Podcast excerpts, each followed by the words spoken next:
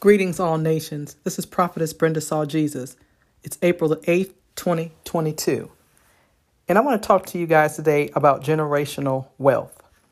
Generational wealth refers to any kind of asset that families pass down to their children or grandchildren, whether in the form of cash, investment, funds, stocks, and bonds, properties, even entire companies. In the Bible, Matthew 6 19 through 21 says, Lay not up for yourselves treasures upon earth, where the moth and rust doth corrupt, and where thieves break through and steal. But lay up for yourselves treasures in heaven, where neither moth nor rust doth corrupt, and where thieves do not break through nor steal. For where your treasure is, there will your heart be also. And let me tell y'all this not everyone will leave behind assets that I mentioned earlier. Of course, everybody would like to do that.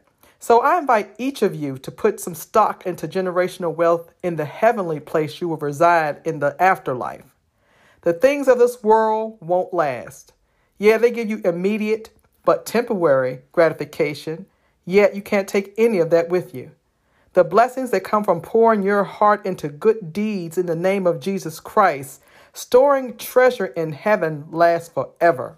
We may not get rich on earth, but the reward and the benefits of being faithful to God, oh, the benefits are unmatched. You get a mansion, you get a mansion, and you get a mansion. Well done, good and faithful servant.